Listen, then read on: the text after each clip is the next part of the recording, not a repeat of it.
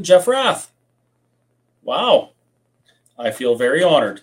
Good evening, everybody. It's Chris here from the Whistle Stop Cafe in Mirror, Alberta, and I am hosting the Alberta Prosperity Project webinar uh, tonight with Mr. Jeff Rath.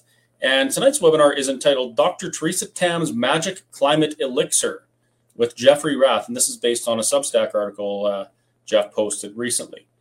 Uh, so thanks, Jeff, for joining us tonight. It's great to see you again, and I'm really looking forward to uh, hearing what you have to say about our friend Theresa Tam's climate and health policy ideas. Well, hey, Chris, welcome. Uh, thanks for welcoming me to the show and having me on tonight. Um, you know, looking forward to chatting with you about uh, yet the latest stupidity out of uh, our friends in Ottawa. Yeah, and that is absolutely the proper word. So, for those of you who don't know, uh, Jeff Rath is one of the first lawyers who really stood up and got vocal about the uh, blundering, how the government was was they were bungling the handling of the COVID nineteen pandemic, or so they said it was. Um, so Jeff is a uh, uh, a constitutional lawyer. He's a constitutional expert, and he's argued in front of the Supreme Court successfully. So he's been around the block a time or two. He really knows what he's talking about, and he's got his thumb on the pulse of what's going on, probably more than most other people. So having Jeff on to talk about this latest um, verbal diarrhea tirade from Theresa Tam, uh, it's going to be a great show. So Jeff, uh, do you want to just maybe, for those who don't know who you are, you want to just give a quick synopsis of who you are, what what you're all about?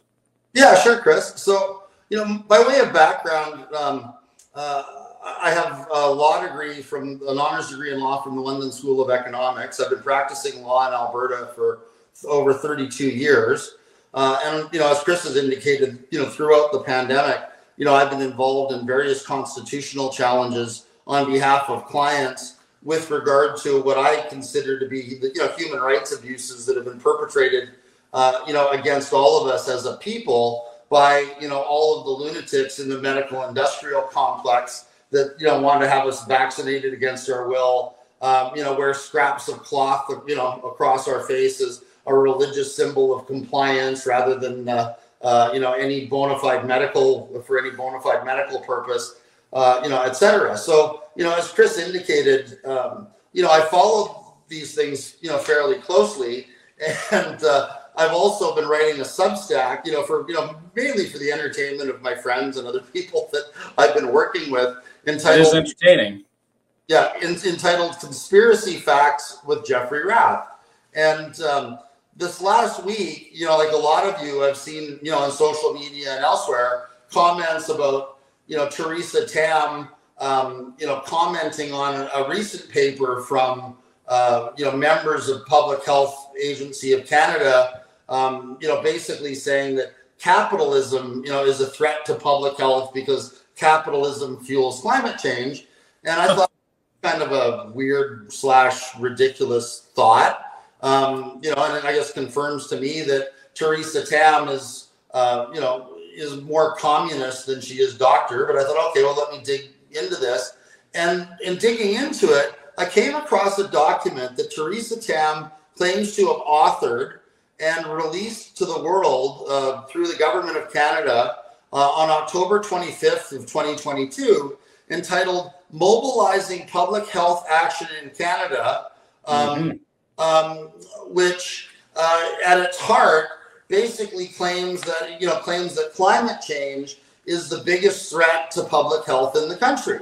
And of course, you know, I thought, wow, isn't that interesting? Um, you know, let me read what she has to say about this. And a lot of what she says is, well, climate change causes poverty. Women and you know the biggest health problems for women and children, um, you know, in Canada are caused by poverty. And then she goes on to say, you know, let's talk about the root causes of, of climate change. And this is so ridiculous. I just need to read it to people in exactly the way that she wrote it. Before you do, Jeff, I got one thing I have to do. I got to interrupt you for just one moment. Sorry.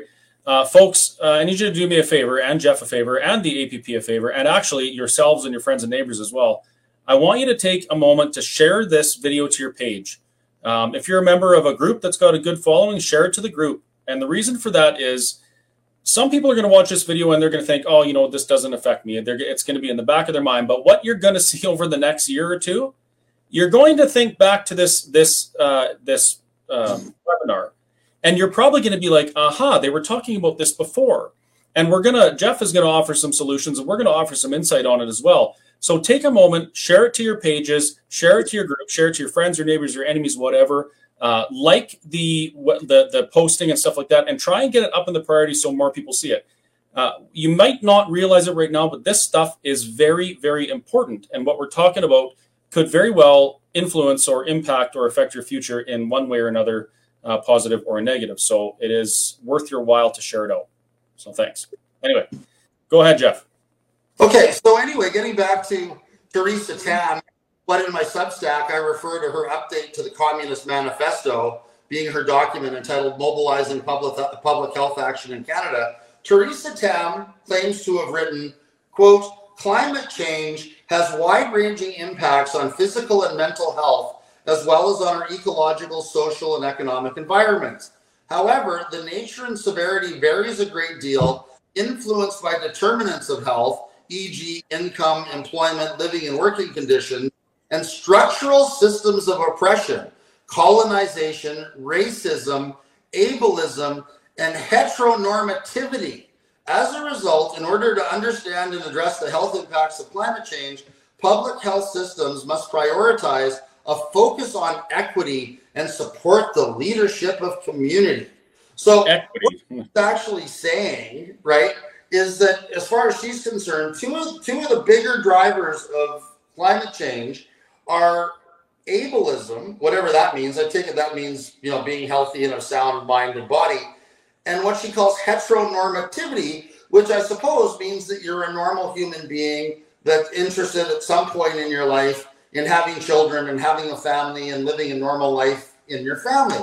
And, you know, it's what we all need to internalize is that our federal government, Theresa Tam, uh, you know, as the representative, you know, see hetero what they call heteronormativity or normal heterosexual people as a threat to the planet. Okay, and and I'm not understating this. You know, elsewhere in her document, she states climate change is the single biggest health threat facing humanity and livability on the planet.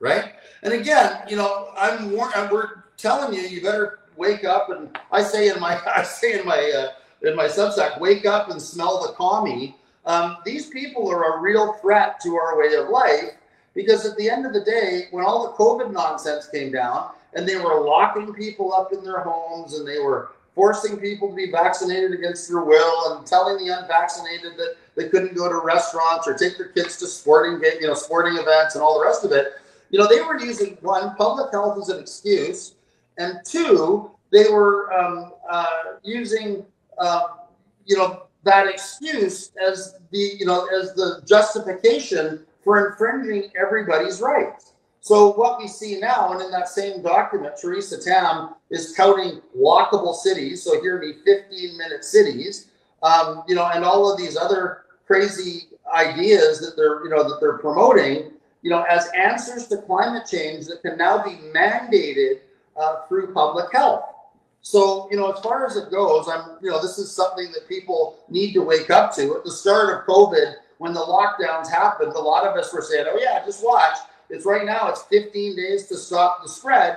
And in a couple of years, it's going to be 90 day lockdown to save the planet, right? That's mm-hmm. where we're that's where we're going with this. And I think so imagine, be alive to this. Imagine uh, 15 years ago, 20 years ago, if people said, hey jeff you know the government is going to shut down businesses. They're going to tell businesses that they can't operate because it's not safe for them to operate. And not just one or two but all of them. They're going to tell people they can't fly. They're going to tell them they can't leave the province. They're going to tell them they can't uh, leave their city. And everybody would have said no that's not true. That can't happen. We have a constitution. We have a charter of rights and freedoms. We live in a free country. However all those things aside which i don't really believe much of that anymore. Anyway the government literally used health as a means to do uh, to to, to in, enforce government policy that they wanted. Like we in your uh, um, in the in the CM case with the with the uh, where where Hinshaw was getting was was in court over taking the mass of the kids. It was found that Hinshaw provided the smorgasbord of policy for the government to make a decision on, right? And the government took that power that the Health Act offered and used it to in, to in, enforce their own policies. So now we're seeing Theresa Tam, the federal chief medical, medical officer of health, alluding to using health and it's for your health and follow the science to implement some of these draconian policies that are just conspiracy theories right now.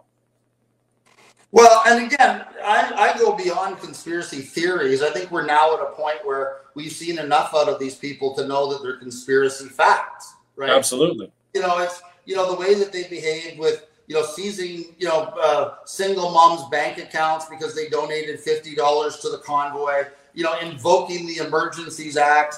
Uh, you know, in the face of peaceful protests. Uh, you know, all of the other ridiculous things that they've been doing. Every time we turn around, you know, labeling anybody that questions government policy, you know, as an extremist, you know, et cetera, et cetera. I mean, this is what the government is doing. And they're, you know, they're in the business of propaganda and they're in the business of doing things that nobody would have, you know, 20 years ago would have dreamt that a Canadian government would do. Like, you know, like and one of the examples that nobody in the media picks up on or has really done a deep dive into, but I really believe that they should, is you know the you know nobody wants to talk about that prior to the last federal election in 2021 trudeau unleashed the psychological warfare command of the canadian army on the canadian public yeah. you know they were engaged in messaging with the canadian government uh, you know continuing to drive a fear-based propaganda campaign against people and you know and the message was you know not too subtle you better support the government support justin trudeau yep. with the lockdowns and the forced vaccinations and all this other garbage, or the rest, or you're all going to die. I mean, it was all histrionic, uh, hysterical nonsense that was, you know, literally being driven as an excuse to take people's rights away and to push people towards reelecting a complete moron to government. Yeah, and what you're saying about that propaganda that the government does and the military did the psychological warfare. They did that in conjunction with a federal uh, pseudo ministry called the Behavioral Sciences Department. And the Behavioral Sciences Department, for those of you that don't know, they they are tasked with uh, propaganda. They they are to nudge Canadians. That's their words to nudge Canadians into moving the direction that the government wants them to go. So you can compare this to some of you will find it unpalatable, but it's the easiest one to, to bring up. Nazi Germany the Nazis used propaganda. Uh, Hitler subsidized radio so he could put the propaganda, his propaganda in everybody's home. The government did these things to make people do horrible things and uh, allow horrible things to happen. And now our government is doing the same thing, albeit not putting people in boxcars, but segregating, dividing, um, causing people to hate each other with a government, uh, a, a government pseudo ministry with our tax dollars. So this whole idea that uh, it's you know the military in conjunction with our own government is doing things, things these things to us should be enough to wake every single canadian up but it hasn't been so far and that's very disturbing well you know and again like you know the other you know the other you know things that theresa tam you know appears to be frightened of and she alleges are causing climate change you know colonization and racism let's leave racism alone for a minute because i don't think anybody you know, nobody nobody that we know, uh, you know, is a racist or agrees with you know, or, you know, any form of racist thought. But this idea that somehow colonization drives climate change. Well, wait a minute. What does that have to do with Canada?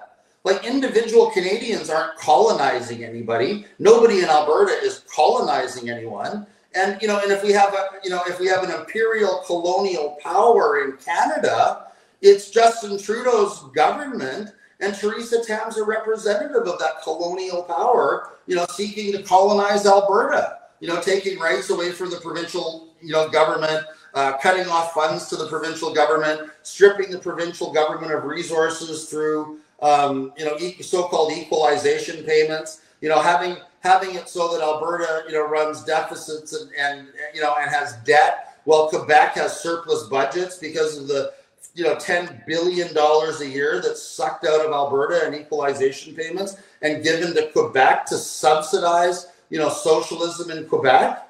I mean, if there's a colonial power in this pro- in this country, it's represented by Theresa Tam, not the rest of us. Yeah, for sure. And so she's identified what she says is the problem driving climate change and in turn impacting health. So she's tied these things together in such a way that eventually I'm sure that it's going to be for your health that you have to live in a 15 minute city or for your health that you can't drive an automobile or for your health that you can't eat beef anymore. Um, well, no, her solutions though. That's what people need to get through their head, right? Is that all of this is being done to people very intentionally, right? They're driving up, you know, adding 30% to people's gas bills so they can't afford to heat the homes that they live in and they have to consider selling their home and moving into an apartment. For you know, their health. Driving up the price of gasoline on, you know, on cars and trucks so people can't afford to go to work anymore. You know, the whole concept of these so-called 15 minute cities and I mean, they're really rebelling against it in the places where they've actually implemented them as opposed to just putting the infrastructure in. You know, in Oxford in the United Kingdom, you know, they've got it set up with all of these cameras. So if, you know, you leave your little 15 minute zone um, by any of the uh, prohibited access or egress points, e.g., the easiest ways in and out of your neighborhood by car with a vehicle, more than the allotted number of times a week that the government says you can, then you're fined 75 pounds every time you do it. So it's effectively a new carbon tax being imposed on working men and women who need to go to work or who need to travel freely by car without some bureaucrat telling them not to. And of course, that's what Theresa Tam wants to impose on Canada. And you know, and again, think about that, right? These 50 so-called 15 minute cities. It's based on how far you can walk in 15 minutes. I don't know about you, Chris, but I'm not walking more than 100 yards at minus 40. Well, like, I can what? barely I can barely walk to the end of the block now, I eat so many French fries, but that's another story. But you know, you know what I mean. Like we're talking, we live in a country where you know, the, you know, the, the temperatures get are below zero for a good chunk of the year, but they're suggesting that everybody should walk everywhere, um, you know, 365 days of the year, when we all know that's ridiculous. The, you know, the other thing is whether you're unionized or non-unionized, what does that do to your ability to find work and to have freedom, you know, of employment um, if you know you're only able to walk to work? I mean, in effect, what we're creating is little 15-minute feudal states where you know little feudal territories where large corporations like Starbucks or Walmart or whatever is going to have a captive labor pool of people that can only get to work by bus or by walking, right? And you know, limiting their choices, uh, you know, of employment. You're not going, you know, you're not going to work in the oil patch, and you're not going to work, uh, you know, um, outside of town or anywhere else if you're going to have to pay a you know a seventy-five dollar or a hundred dollar fine every time you leave your community by one of the prohibited, you know, one of the streets that has a prohibited camera on it. You know, yep. and this is yep. this is what they're doing. Like, and, well, and the, thing, the thing that's really galling to me is that all of this infrastructure is being put in place without anybody having voted on it, without any referendum, and it's all being done by weaselly little bureaucrats within municipal administrations or within the highway department in Alberta or whatever, right? Without anybody understanding the implications of it. Like, as an example, where I live, right, we have traffic lights at 37th Street and Highway 22, and we now have traffic lights and light cameras in Bragg Creek. So you literally can't drive into town in either direction without going through a light. You know, and the way that those things are set up is it's not a big stretch for, you know, three years in the future when Theresa Tam is, you know, now the official dictator of Canada to know that those traffic lights are going to be used to tell you that you're only allowed to go into town two or three times a week. And if you go into town more than twice a day, you're now going to be fined $100 for every time you go into town. Because heaven forbid, you know, unlike Justin Trudeau, who can puke jet fuel all over us on Justin Trudeau ignores Indigenous People Day when he goes surfing in Tofino, right? The rest of us are being made prisoners of our farms, homes, towns, neighborhoods well, Justin Trudeau and the rest of his elite buddies get to fly their private jets wherever they want to go. And people are being convinced by the government that these things are for their own safety, the traffic cameras, and their own health. They're being educated to take a path towards their own demise, which is why um, I'm extremely proud to be part of an organization like the Alberta Prosperity Project, who wants to educate Albertans uh, with the other side, with reality. With we, we want to educate Albertans as to the how to how to how to chart a path to prosperity, not a path to destruction. So people will vote to have these things. They'll vote for 15 minute cities. They'll vote for um, uh, uh, health. They'll vote for for health. What do they call them? Mo- mobile health units to knock on people's doors and stick needles in their arms. They'll vote for this because well, they've been brainwashed to, to, to want it. Well, and, and the worst of it is like nobody understands that all of this climate change nonsense is a complete fraud. Okay. And let, let, let, me break that down for a minute. Okay. I'm not denying that climate change is real. It is real. In our house, we call it weather, right? Mm-hmm. Climate changes every day. Some days it's sunny, some days it's cold, some days it's warm. That's climate change, right? But this idea that somehow or other, you know, Trudeau can slap a tax on a 30% tax on your home heating bill and that that's going to do anything to reduce the amount of CO2 in the global atmosphere is a complete nonsense, right? First of all, Canada is carbon negative.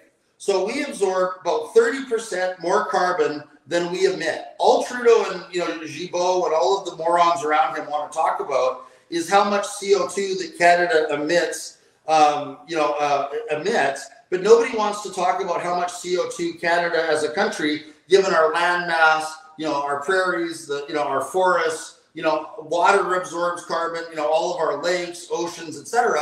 We absorb far far more carbon than we emit. So first of all, Canada, even including um, the Alberta oil and gas industry, we are not the problem in terms of increases in global CO2.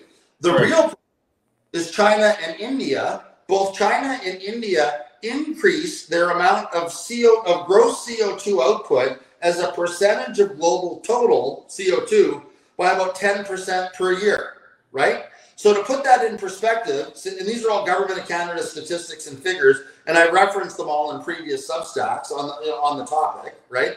But from 2005 to 2022, Canada has reduced its overall CO2 output, get this, by 0.3%.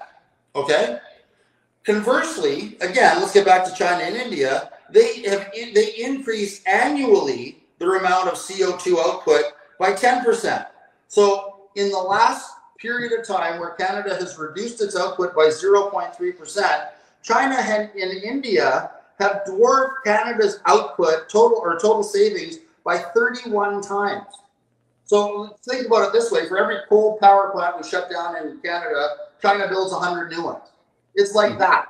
Okay. So any reductions that we make in Canada are purely symbolic, and there is no proof whatsoever that anything that Trudeau and Guilbeault and all of his other little climate change fanatics, uh, you know, in Ottawa are doing to change the way of life of Canadians in Canada is impacting on global carbon by you know any amount whatsoever, right? So it's all purely symbolic, and we're you know literally killing Canadian working men and women. We're taking away freedoms that we've always taken for granted. You know, the ability to own your own car, to you know, to look for work wherever you want in the province, you know, to be mobile, to be free, to be able to travel, to be able to visit your family, you know, all of those things they want to take away from us and lock everybody up in these little 15 minute surveillance ghettos where your every movement is monitored from a social credit standpoint, um, uh, you know, in terms of your carbon output.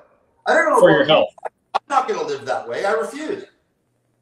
And so do I. So there's there's one number that any Canadian that has a lick of common sense should pay attention to and that number is 1.5%. Canada is responsible, even if you don't consider what Jeff has mentioned about uh, how we absorb carbon dioxide in this country because it's huge. We have lots of carbon sinks, i.e., trees and algae. Even if you ignore that and you say that we're responsible for 1.5%, that leaves 98.5% of the balance other countries are responsible for.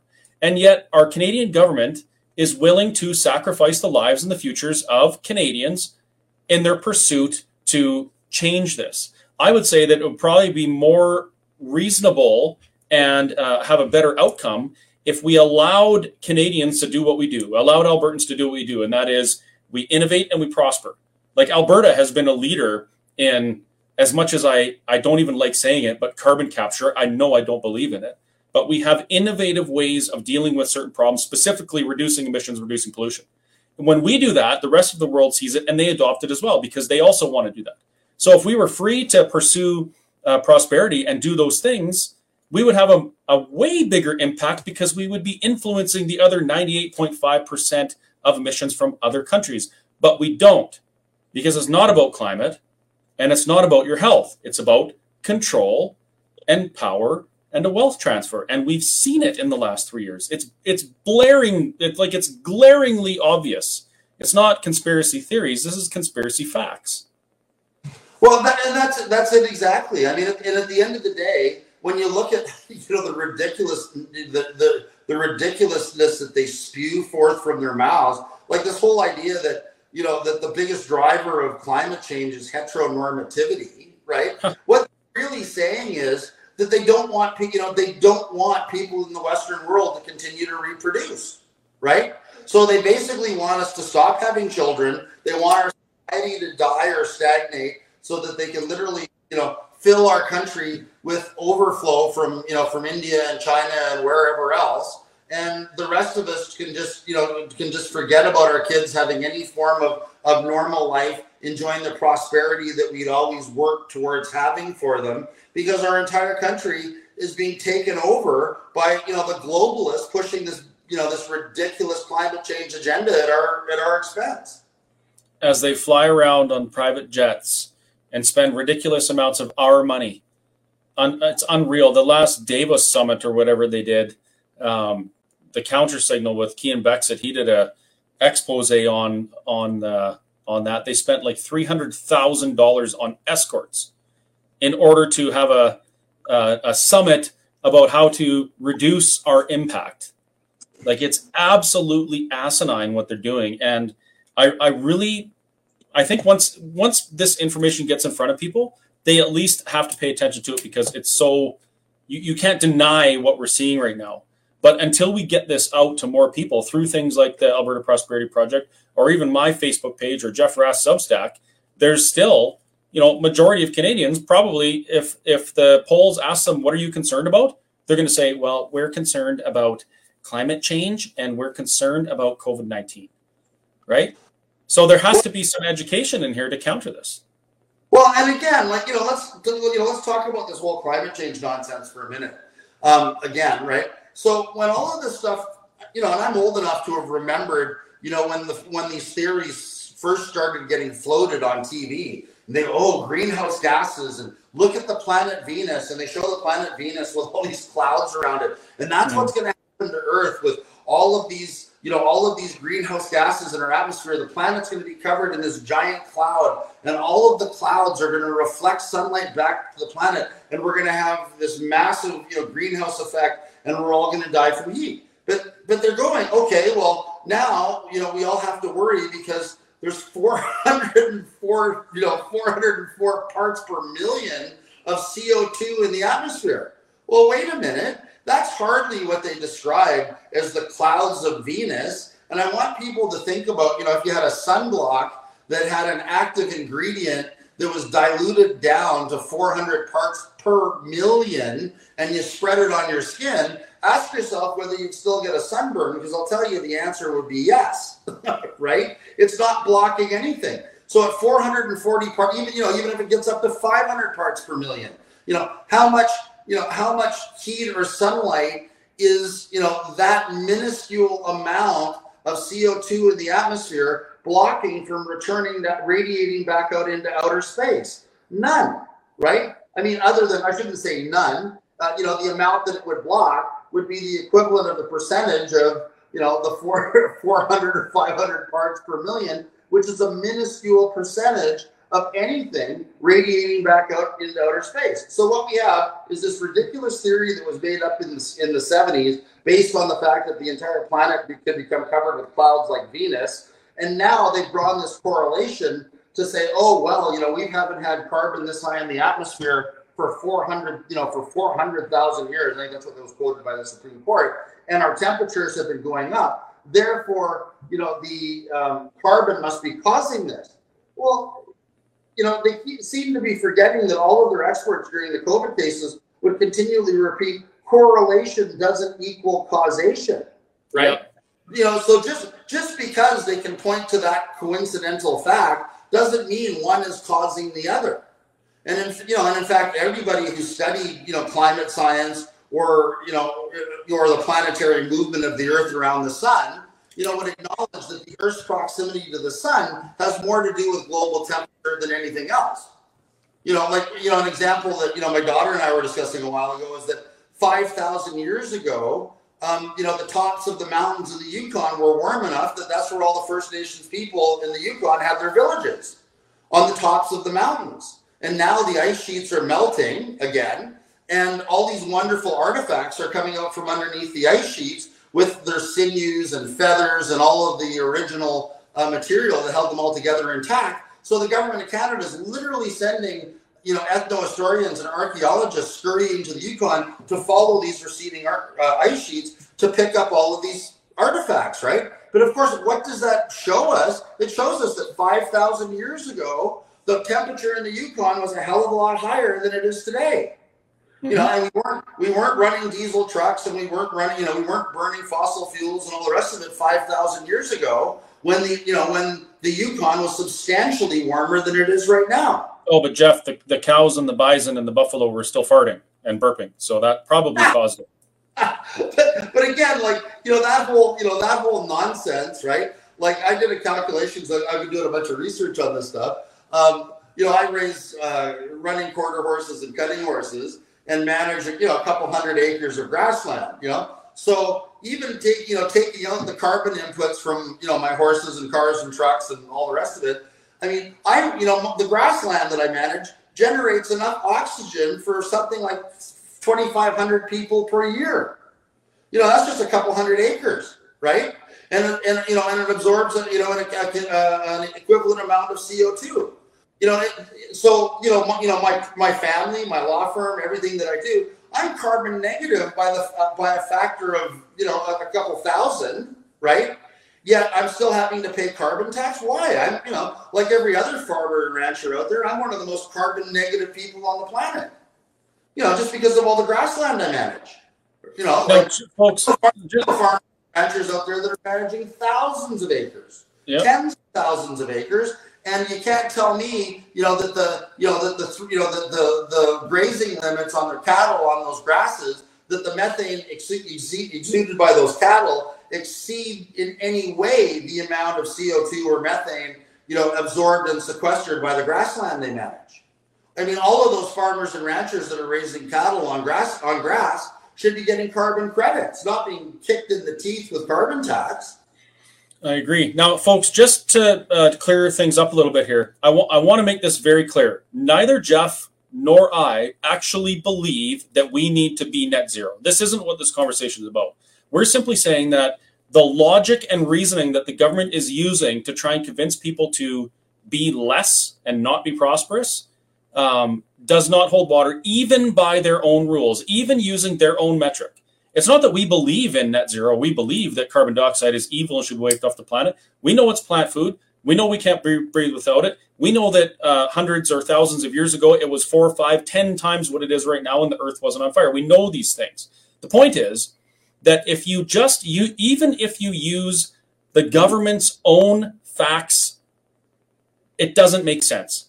That's where we're getting here. And I would like to take an opportunity to uh, if you want to know more about this particular conversation, as in uh, the net zero thing and um, fossil fuels use and this kind of thing, go to energytalkingpoints.com and check out uh, what our friend Alex Epstein has to say about this. Alex is a philosopher, actually, from Laguna Beach, California, of all places. And he wrote a book called Fossil Futures. I would encourage you to go uh, check it out. You, you can find it on Amazon, I believe. Buy the book and read it. Uh, all of these things that Jeff and I are talking about, most of them are in this book. Um, the studies on what they call the tipping point with the amount of carbon dioxide in the atmosphere until it runs away and we burn up. Uh, there is research in in that book, cited in that book, that says that's complete baloney. As a matter of fact, it's the opposite. It plateaus and it and it really can't go any higher because of the way the Earth responds. What Jeff is saying, we have vegetation that absorbs carbon, carbon dioxide and stuff like that. So on the climate change issue and why we should be using more fossil fuels to be prosperous and flourish as a human as, as a human species, Fossil Futures by Alex Epstein.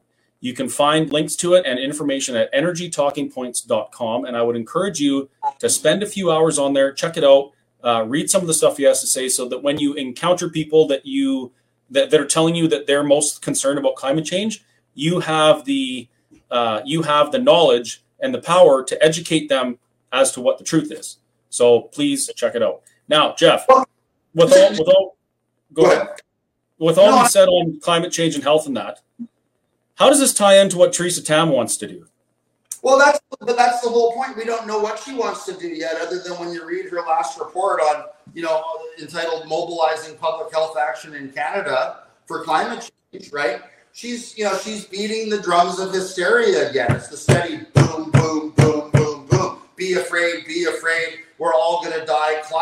This is the direct quote from the, her paper. Climate change is the single biggest health threat facing humanity and livability on the planet. That's according to Theresa Tam, right? So obviously, if it's the biggest health threat and it's the you know the uh, facing humanity, we they need to be able to do anything to stop it. They need to be able to lock us in our homes like they did with COVID. They need to be able to lock us in little 15 minute surveillance ghettos. They you know they need to be able to take our expropriate our property. They need to be able to shut our trucks down. They need to be able to ration fuel. You know, all of those things, you know, they need to be able to tell farmers that they can't use fertilizer anymore.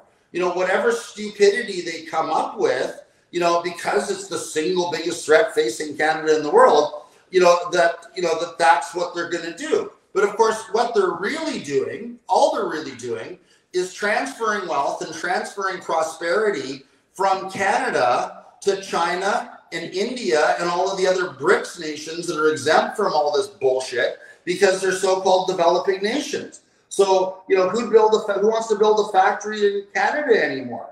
Because we have all these climate change taxes, ESG regulations, all of this regulatory and tax burden, you know, in the name of, of climate change that aren't being imposed in all of these other jurisdictions. So they're taking away our factories, they're taking away our jobs, they're taking away, most importantly, our ability to be self sufficient and giving all of the control of our entire society and our prosperity to China.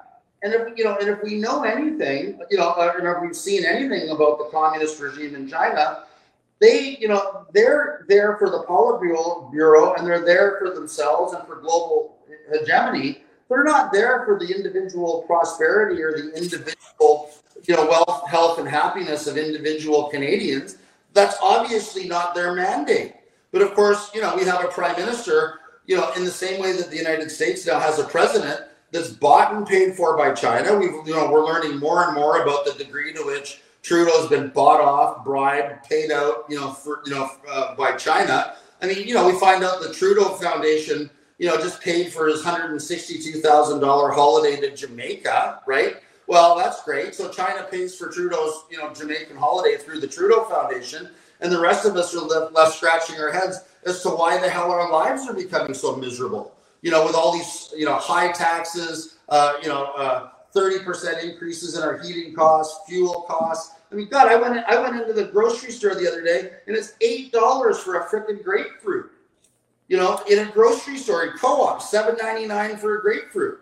You know, this and this is all thanks to Trudeau and Biden and all of this climate foolishness. You know, of destroying you know uh, North American energy independence uh, you know, locking in Alberta oil, making, you know, uh, you know, driving the price of oil back towards $100 a barrel. This is all being caused by these idiots, and it's to our detriment and the benefit of Vladimir Putin and, and China. You know, who are working hand in glove. I mean, I thought it was really fitting the day that the International Court in The Hague declared Putin a war criminal that Chairman Xi was shaking hands with him in Moscow. You know, like why aren't the same sanctions, you know, being levied against Russia being levied against China? You know, I mean, mm. certain Chairman Xi and China are accessories after the fact. We're addicted know? to dollar stores and Walmart. That's why. What's that? We're addicted to dollar stores and Walmart. That's why there's no sanctions against China. But again, I mean, all of that, you know, we need to elect a government that's willing to make all of that stop. We need to start manufacturing drugs in Canada again. We need to become energy self-sufficient. We need to, you know, do all of those things. You know, we need to be, you know, man, you know, completely manuf, you know, we need to manufacture microchips in Canada. We need to take control of our supply chains again. You know, instead of, you know, transferring money to billionaires through the World Economic Forum and into China, for the benefit of the billionaires in China at the expense of Canadian citizens. You know, I mean, we're literally being sold down the river in the name of climate change, and people need to wake up. And, you know, like I said in my recent paper, they need to wake up and smell the commie, you know, because that's what's going on here. Yeah. There's, there's a common denominator to, to deal with both of those issues. Uh, and I'm not going to say climate change, I'll say pollution. To reduce pollution and create healthy environments, and to elevate people out of poverty, the number one way to do that is provide the people with an affordable source of energy. Number one, bar none, nothing has ever changed the face of this planet, the face of humanity, as our access to cheap, affordable energy has. So, you know, that's exactly the opposite of what Theresa Tam is saying. Now, I, I want to ask you something. So, you mentioned she said something about mobilizing health. Uh, what did she say? Mobilizing. How did that go?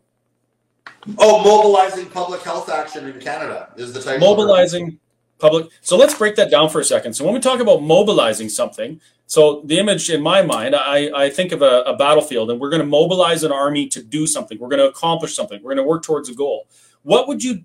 Why can you think of anything in the last three years where they where they mobilized a health agency to implement government policy they wanted to do? Can you think of well, that's but, but that's what the last three years has been all about. Like we've literally been, you know, been the subject of a medical dictatorship, a public health dictatorship in Canada, where every time we turn around, every single aspect of our lives, as you well know, Chris, still being in court, you know, is being dictated to us by public health bureaucrats, right?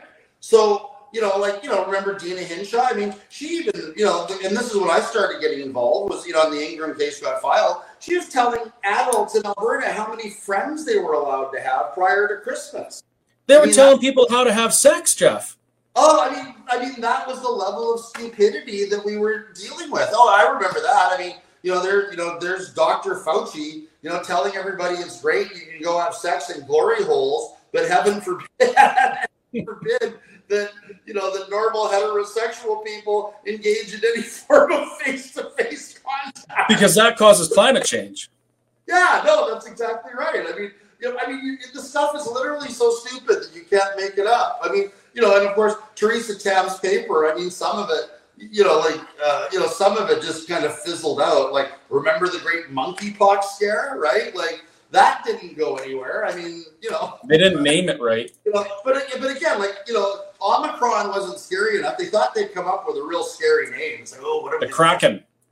You know, we can't call it this because that sounds too cute and fuzzy. But call it Omicron, right? But of course, what they didn't realize, and I was laughing, like honestly laughing at the time, because as you know, I've been doing a lot of this litigation and had been working with a lot of um, actual experts in immunology and virology pathology and health, right? So, you know, because I've been following all of this, when I first when I saw the first outbreak of Omicron, and we all realized that it was a really, really transmissible. It was largely occurring in people that had been vaccinated. The people that were vaccinated were more likely to get Omicron than not, and that eventually everybody was going to get Omicron and um, you know and become immune to it.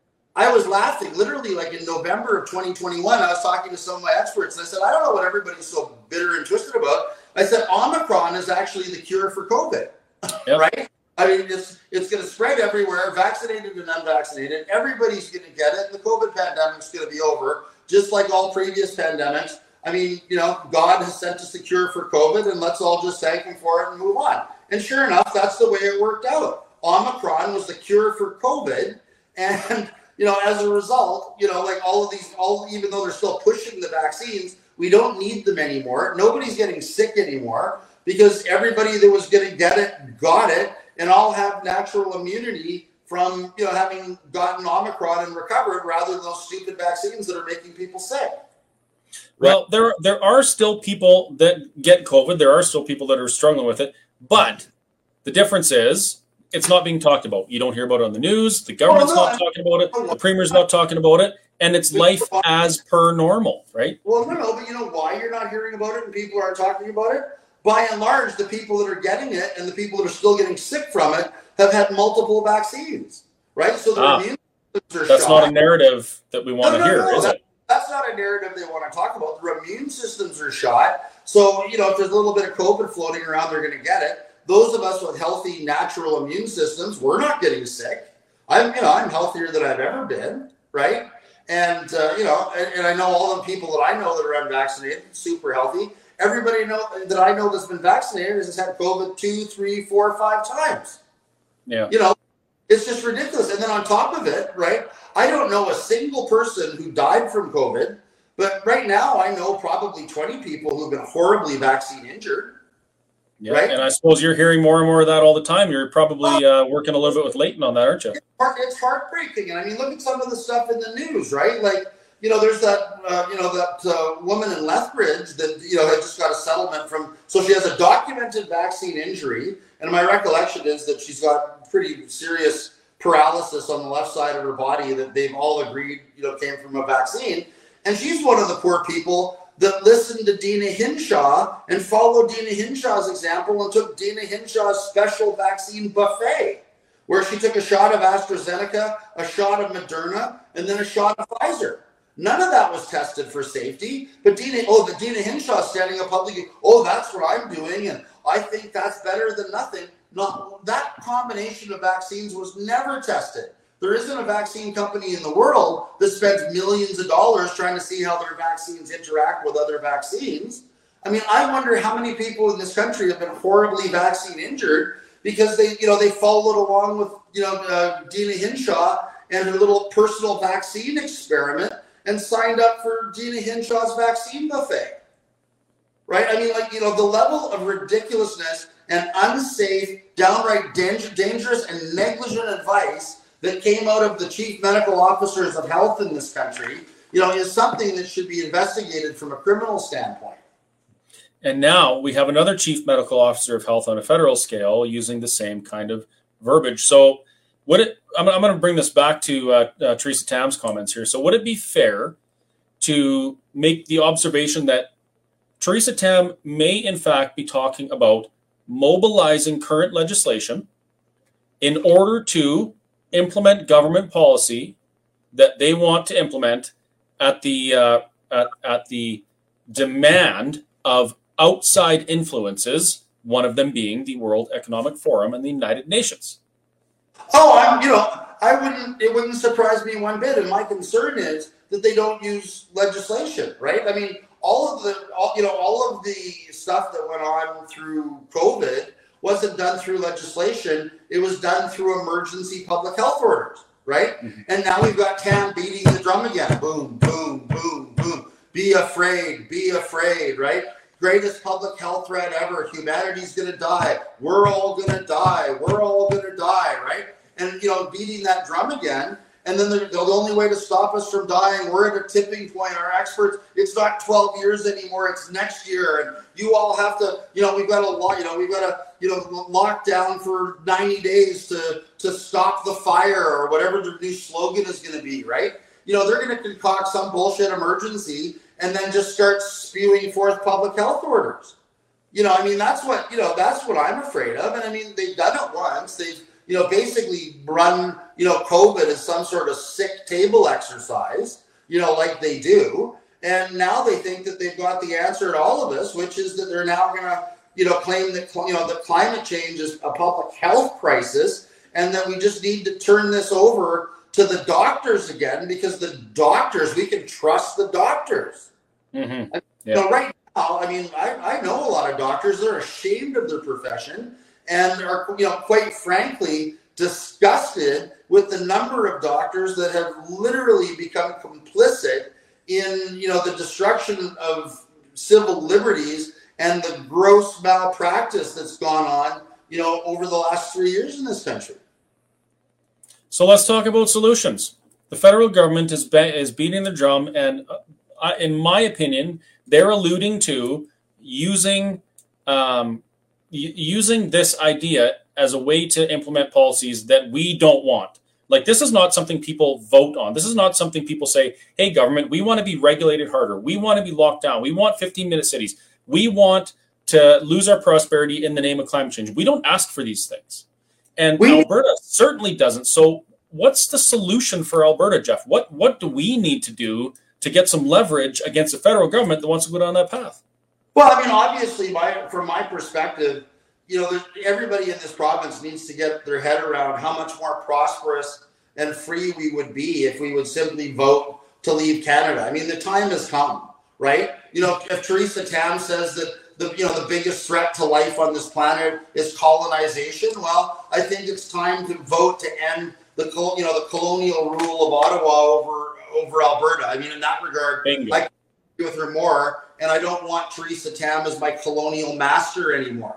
Because quite frankly, I don't I think she's grossly incompetent. And when you read her comments on the fact that ableism and heteronormativity are the two main drivers of climate change, I think she's delusional. I mean, I think she, you know, and I've actually talked to a psychiatrist about this, and what he says is that these people are, you know, are, you know, exhibiting a form of narcissism that's bordering on the pathological, if not psychopathic and you know they're almost engaged in a form of psychotic delusion.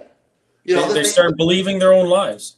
Oh well, I mean, just this nonsense that somehow or other that you know that heterosexuals are to blame for climate change. I mean, that's so far out of left field. I don't even know what to say. You know, I'd love to hear Theresa Tam explain it. I mean, I was actually sent. I sent my MP this morning a, a proposed question for question period. You know, to the Prime Minister. It's like, you know, Mr. Prime Minister, can you please advise as to whether you agree with, you know, um, Theresa Tam that heteronormativity is the primary cause of climate change, or would you agree that having the Chinese pay for $162,000 vacations in Jamaica is likely a greater cause of climate change, right? No like, kidding. You know, I mean, I mean, we we simply need to get rid of you know politicians that pay lip service to these things. We need to rid the bureaucracy of people like Theresa Tam. And it's going to be a hard job. I mean, good God, if Rachel Notley gets elected in this province, we're going to have another five years of her putting, you know, these lunatics in power because they're the, the ones she put in power last time are the ones that have been slowly building the smart city infrastructure without anybody's authority. You know, putting up the, you know, putting up the cameras, um, you know, signing up, you know, like the city of Red Deer has been signed up as a World Economic Forum uh, smart city. Nobody, of course council voted for that. You know, the bureaucrats within the city administration did it on their own initiative without any authority from the elected representatives. That's what's going on. So, you know, so we need legislation to roll back the power of the bureaucracy. We need legislation amending the Alberta Interpretation Act to make it clear to the courts that where citizens' rights are at issue, you know, the standard of reasonableness for the bureaucracy no longer applies and that the bureaucrat, where they're infringing on the right of a citizen, needs to prove that their, you know, that their decision was objectively correct on a standard of correctness on the basis that real harms existed, you know, far beyond, um, you know, the regulated activity. I mean, you know, there needs to be some real strong changes to our legislation to make sure that the Charter of Rights, the Bill of Rights, you know, and our common law rights as free citizens of a common law country aren't continually eroded by bureaucrats who control unlimited legal budgets to grind us all into the dust. I mean, how many lawyers did the government of Alberta marshal against you the other day, Chris? yeah, like, quite the uh, quite the SWAT team of lawyers. It was pretty interesting. Yeah, and so and, you know, I mean, how many hundreds of thousands of dollars or millions of dollars is the government of Alberta spending persecuting you? you know, and they're persecuting you on the basis of orders that Justice Dunlop has said were ultra vires Deena Hinshaw. You know, I, you know, I'm just so disappointed that uh, in Danielle Smith for not ordering Copping and ordering uh, Shandro to bring an end to this foolishness. You know, you have no idea. Unfortunately, and I, you know, and I mean that. I mean, you know, we have to reelect Danielle Smith because if Rachel Notley were in power, it'll be a hundred times worse. You know, so, I, we need to take back our province, and we've got to get these people out of out of power and out of control.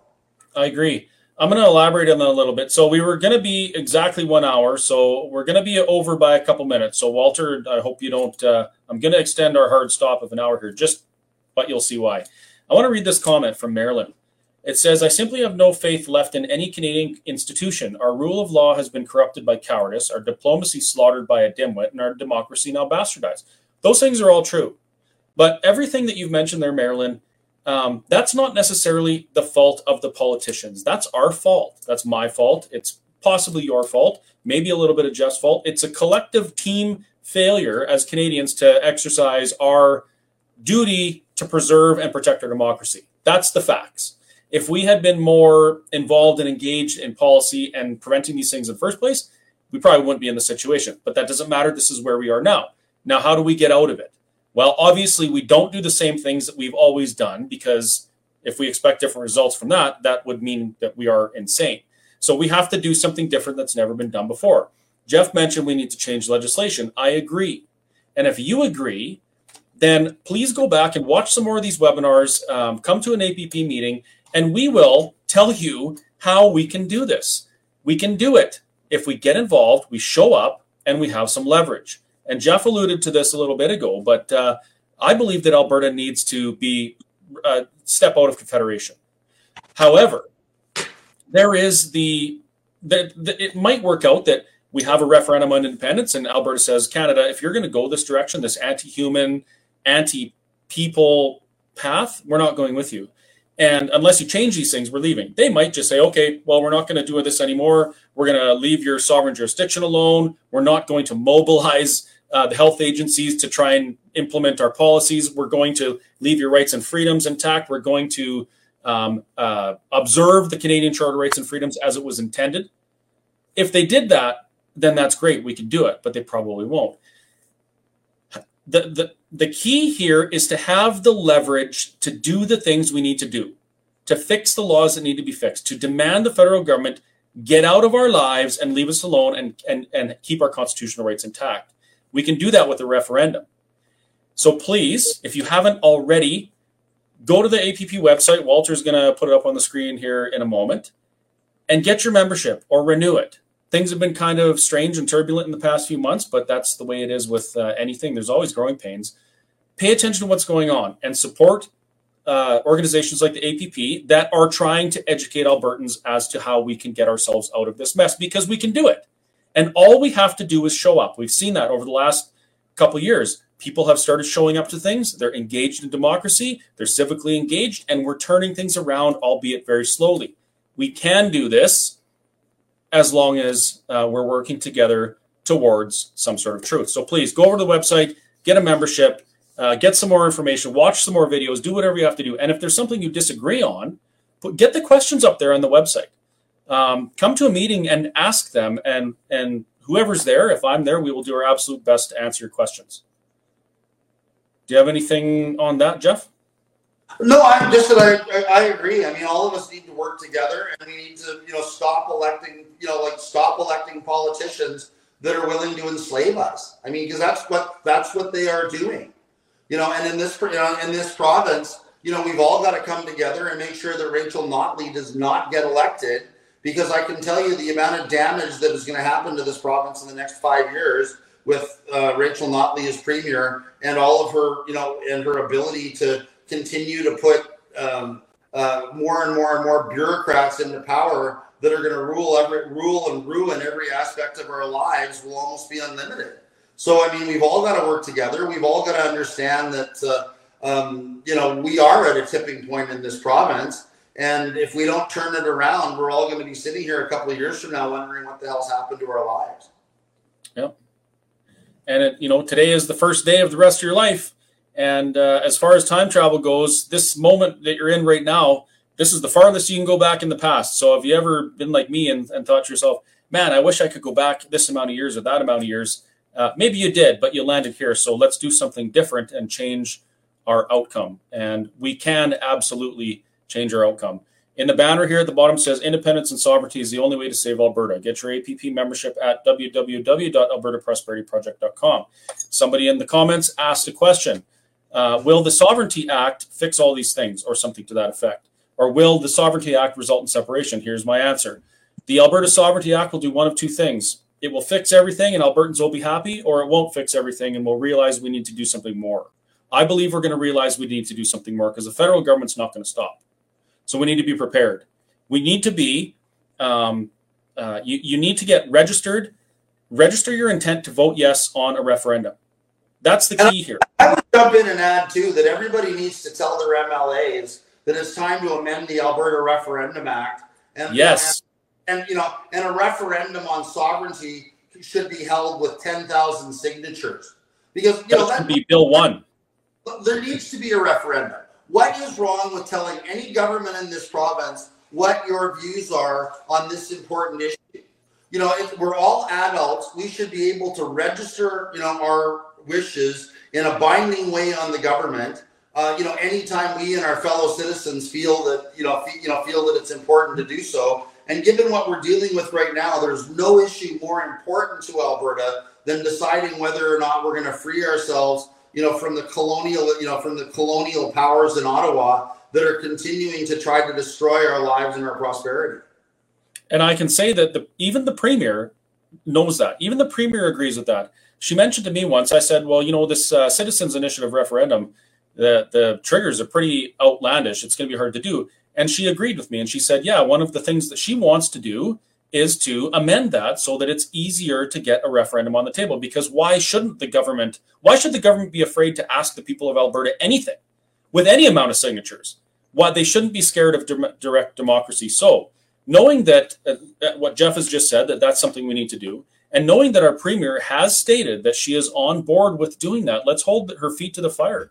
Let's hold your MLA's feet to the fire and tell them that you want that bill on the table if fewer than 100 people in the legislature can get together and make laws, why shouldn't 10,000 citizens be able to sign a petition and demand that a question be put to a vote? What are they afraid of? That's what I want to know.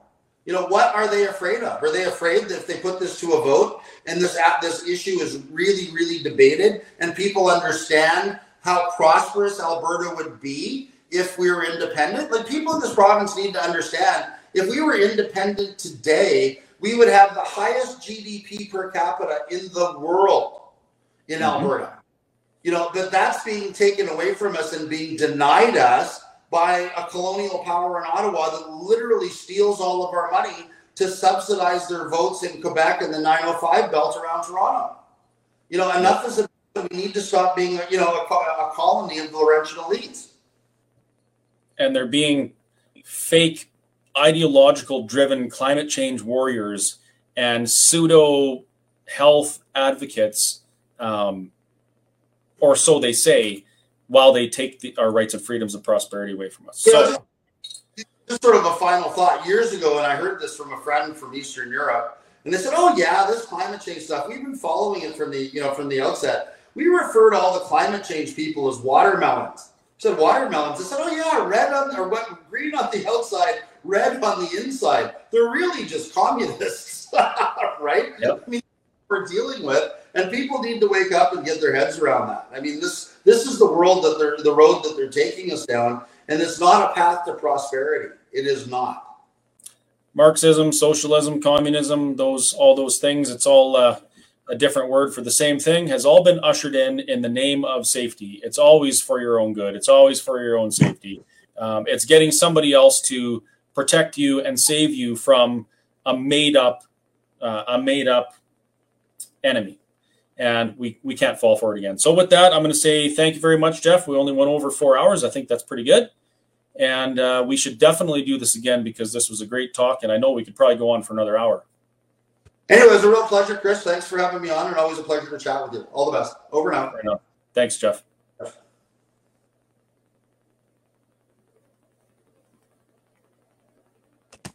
Hey, look at that. Follow our host, Chris Scott, at www.facebook.com slash whistlestop Uh, yeah, come to the cafe, check out the website, follow the Chris and Kerry show. We try and get uh, as many of these things with interesting and uh, intelligent, amazing guests as we can because we've realized that at the core of all of this is a it's ignorance. The, the way the government can do these things to us is if we remain ignorant of facts and we're uneducated in reality. So let's do everything we can to get this information out to as many people as we can so we can turn the tide on it. So people will start asking for prosperity instead of asking for communism. Night, everybody.